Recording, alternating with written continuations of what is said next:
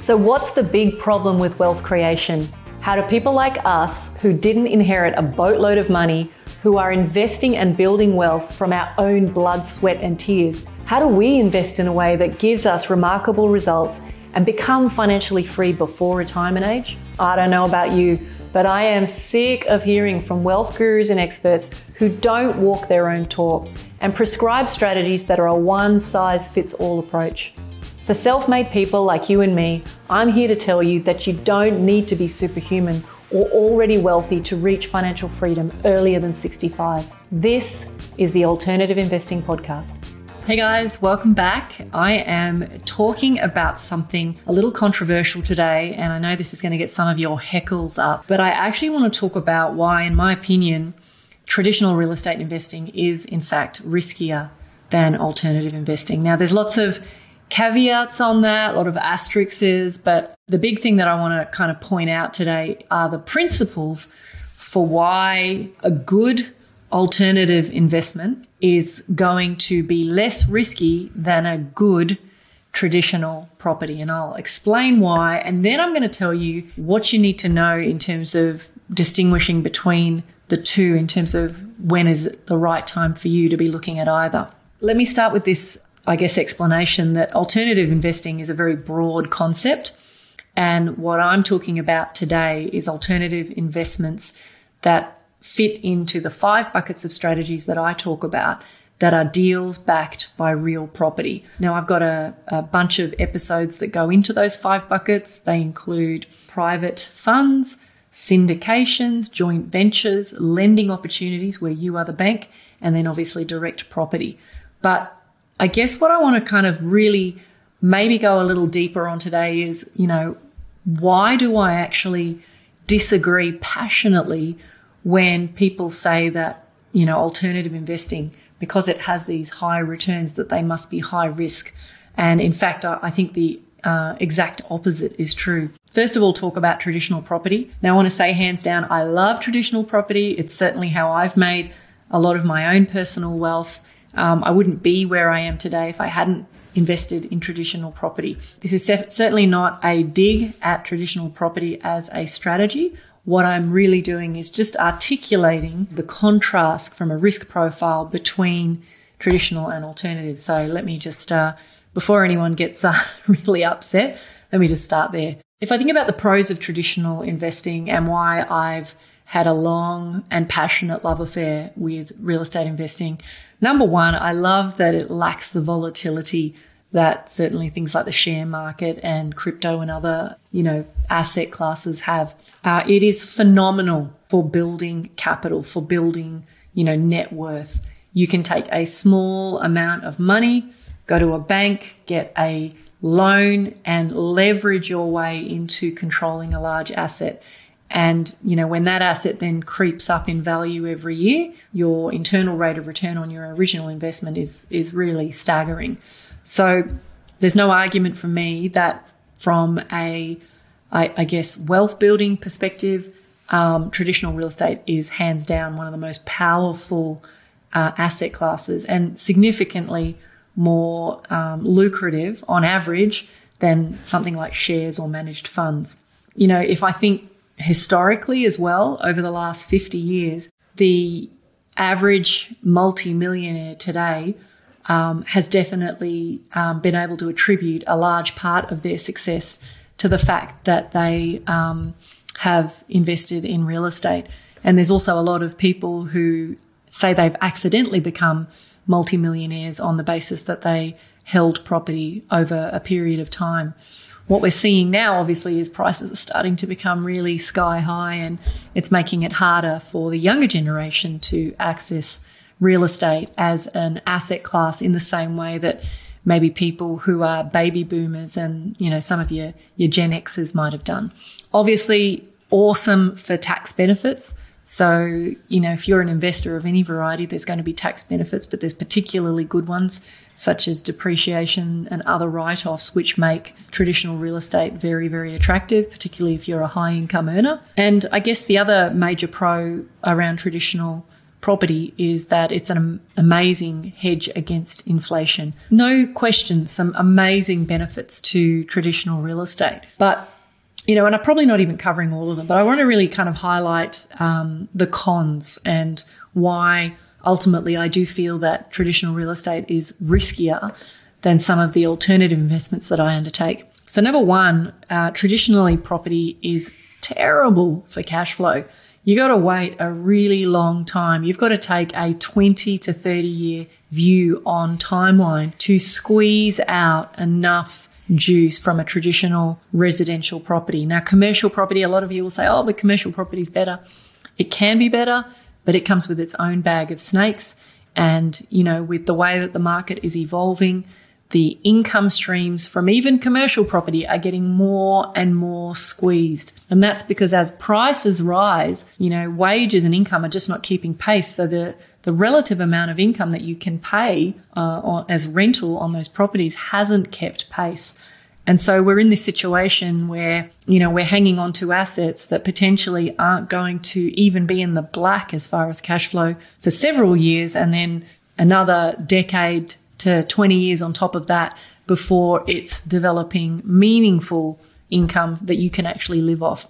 So there are a lot of investors who experience this idea of building a great capital portfolio and then either having to sell down the capital to kind of fund lifestyle, eat the cow, as, as you've heard me call it many times, or they kind of have to, you know, reduce or, you know, bring down the cost of their day to day living so that they can live off whatever cash flow those assets generate. So definitely cash flow is a big um, problem with traditional real estate investing. The cost of entry and exit is incredibly high, uh, particularly in the country that I live in, which is Australia.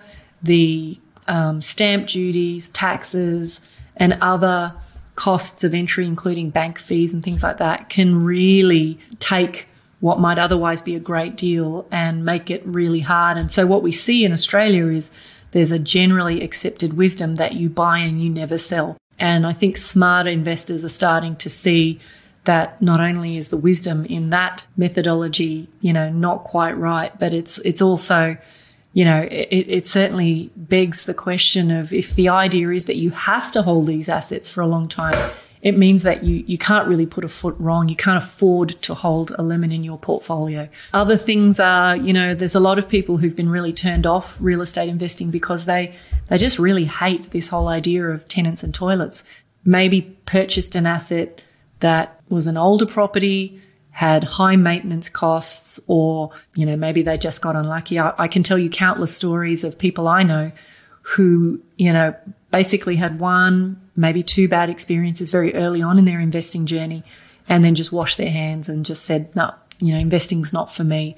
I'm just going to focus on paying off my house as my primary investment vehicle and worry about, you know, you know, other investments later. That is definitely something that sours people around traditional investing.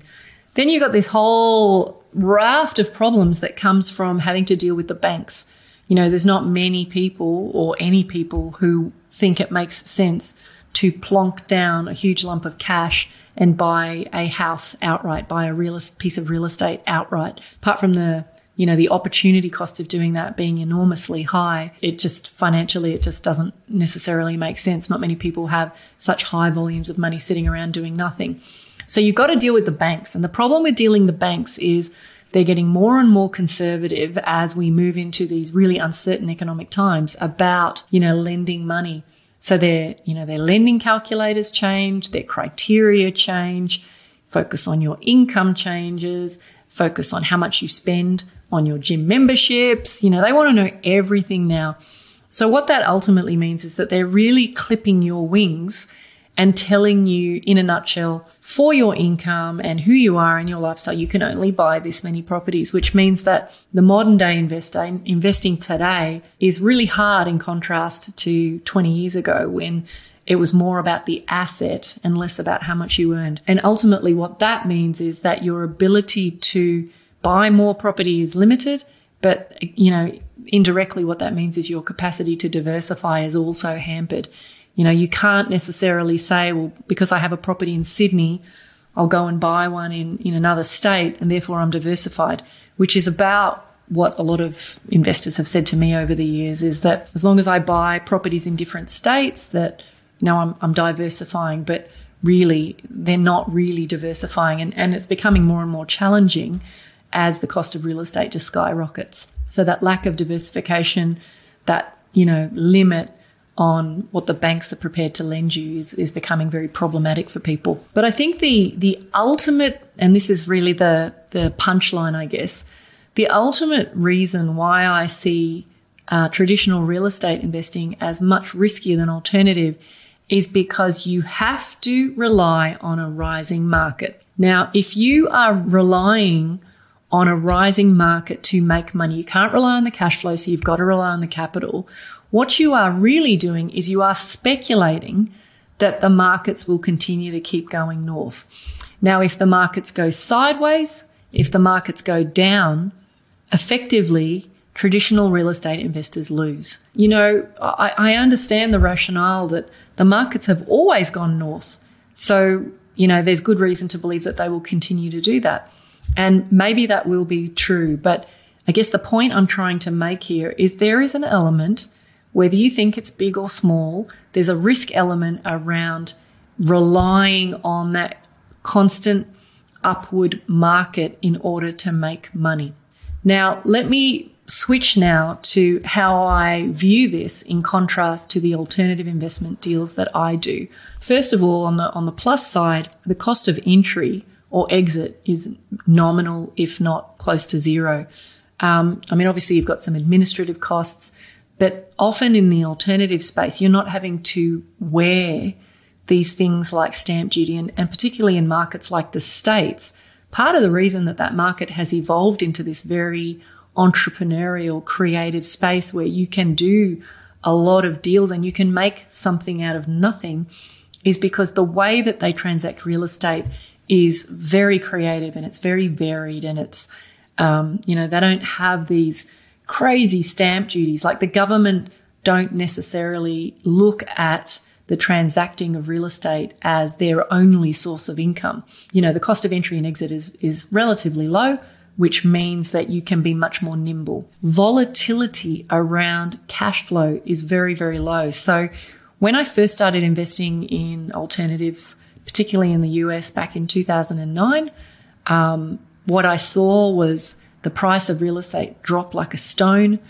Um, you were able to buy, you know, good property at, you know, 30, 40 cents in the dollar. There was a lot of suffering around that. Like a lot of people lost their homes, which was terrible. But, but the thing that kind of boggled me at the time was this idea that rents never did anything. They didn't drop. You know, they, in, in some markets where rental demand rose because people had lost their homes, rents may, may have risen slightly.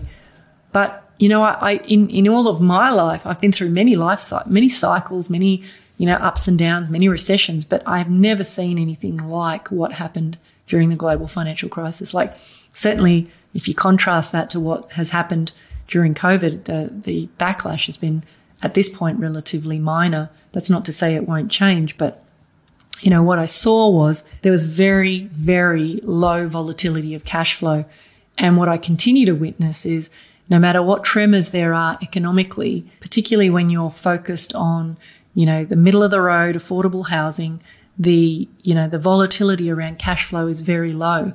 You know, if you think about what's happened during COVID, you know, people who lived in maybe smaller, less desirable units and houses stepped up into a better quality of house because they wanted to live somewhere better while they were in lockdown and those that kind of may have over been living beyond their means stepped down because they wanted something more affordable in a place that they still wanted to live. So that middle tier of housing, the median sort of area of the market has done really, really well as compared with, you know, low uh, socioeconomic housing and, and, you know, super blue chip, that middle sector of the market. So if we're focused in that area, then, you know, there's, there's really good solid, predictable cash flow that you can still continue to earn. Alternative investing is a strategy or, or an asset class which allows you to catapult your cash flow. So if you're someone who has historically invested only in traditional property and now you want to diversify into um, alternative, it's a way to seriously 5x, 10x your cash flow um, pretty much from day one. So I work with clients who, you know, want to take small bites of the cherry and do it very gradually. And typically they can, you know, hit a fairly significant uh, six figure passive income in, in a period of 12 months to five years, depending on how fast or how slow and how much capital they're prepared to invest. But you catapult that cash flow as opposed to traditional property where you are often waiting 20 to 35 years to produce meaningful income. Still has great tax benefits allows for true diversification. Now, I say this all the time small bites of the cherry. If you can take the same amount of capital and instead of sticking it in one asset, you could carve it up and put it into 15 different investment opportunities. What that does is it gives you true diversification. You can, you can invest with different deal makers, different strategies, different liquidity points, different, you know, struct, deal structures um, so that you end up with this, and obviously different geographies, different, you, you create this really strong blanket of opportunities that are spread and give you stability in ways that having, you know, anywhere from one to up to about five investment properties can never give you because you've really got your money tied up in a very small number of assets that may or may not be geographically spread that may or may not have the same vulnerabilities to economic ups and downs. So true diversification is something that I love about alternative. If I can take 20 grand or 50 grand and put it in one deal and then take another lump and put it somewhere else and, you know, keep spreading the love, it puts me in a much, much stronger position. And then, you know, we've got that hedge against inflation. There are certainly, uh, you know, deals in the alternative which give you that hedge against inflation, meaning as inflation goes up, rents go up and, and equity goes up and, and you get dragged up with it. Are there deals which you don't get that? Then yeah, you know, absolutely like lending deals where you are the bank. You know, if the market suddenly skyrockets in terms of inflation and you're still collecting at a certain rate of um, interest on a on a loan that you've made, then yeah, that's not necessarily a hedge against inflation, which is where you know, having a good plan and being clear about what you want is super, super important. What I love most of all about alternative investing is that it is super passive. Like it is legitimately one of the most passive forms of investing. I'm not finding the deals. I'm not managing the deals. I'm not dealing with tenants and toilets. I just sit there with the highest level of control. I have ownership or part ownership if I'm investing alongside other investors and I don't have to do anything other than watch the money just drip into my bank account. So obviously not dealing with tenants and toilets is a huge one. And then the final piece, which is really, again, the nutshell of why I love alternative is you do not require a rising market. So you're, you're essentially avoiding the need for speculation. And if you think of speculation as one of the metrics of measuring risk, how much speculation are you taking? What you are doing when you move into um, the sort of alternative investments that I'm talking about is you are you are buying predominantly for cash flow. Yeah, there are capital deals, but you're buying cash flow. You're buying cash flow often from day one. You are in, as I talked about a minute ago, a sector of the market which has little volatility around you know, changing rents. I'm very much trying to avoid ground up construction because again, there's risk around price of materials and labor and things like that. But there are, I've, I'm someone who has been extremely experimental in my investing career. I've tried it all. Like I really feel like if someone tells me that there's something to be tried, I've really seen myself more as an artist in wealth building than, you know, someone who's taken a science based approach. I just want to, I want to learn. I want to kind of explore. And I can tell you hands down, I haven't come across any other asset classes that allow you to build an income stream passively that you can depend on. Like, and I say that with hand on my heart. Like, and I've witnessed hundreds of people having the same experience. And it's, it's really, it's really mind boggling that when you understand and you have the wisdom, then you can start to really discern this whole idea that, yeah, God, this whole idea that we've been sold that alternative investing is riskier than traditional real estate is actually a complete and utter myth. So obviously there are cons. I should kind of round out by saying, well, what are the cons of alternative investing? Number one, this is probably the big one. There is not a lot of information out there on them. Um, it's really easy to get lost in people trying to sell you sexy deals.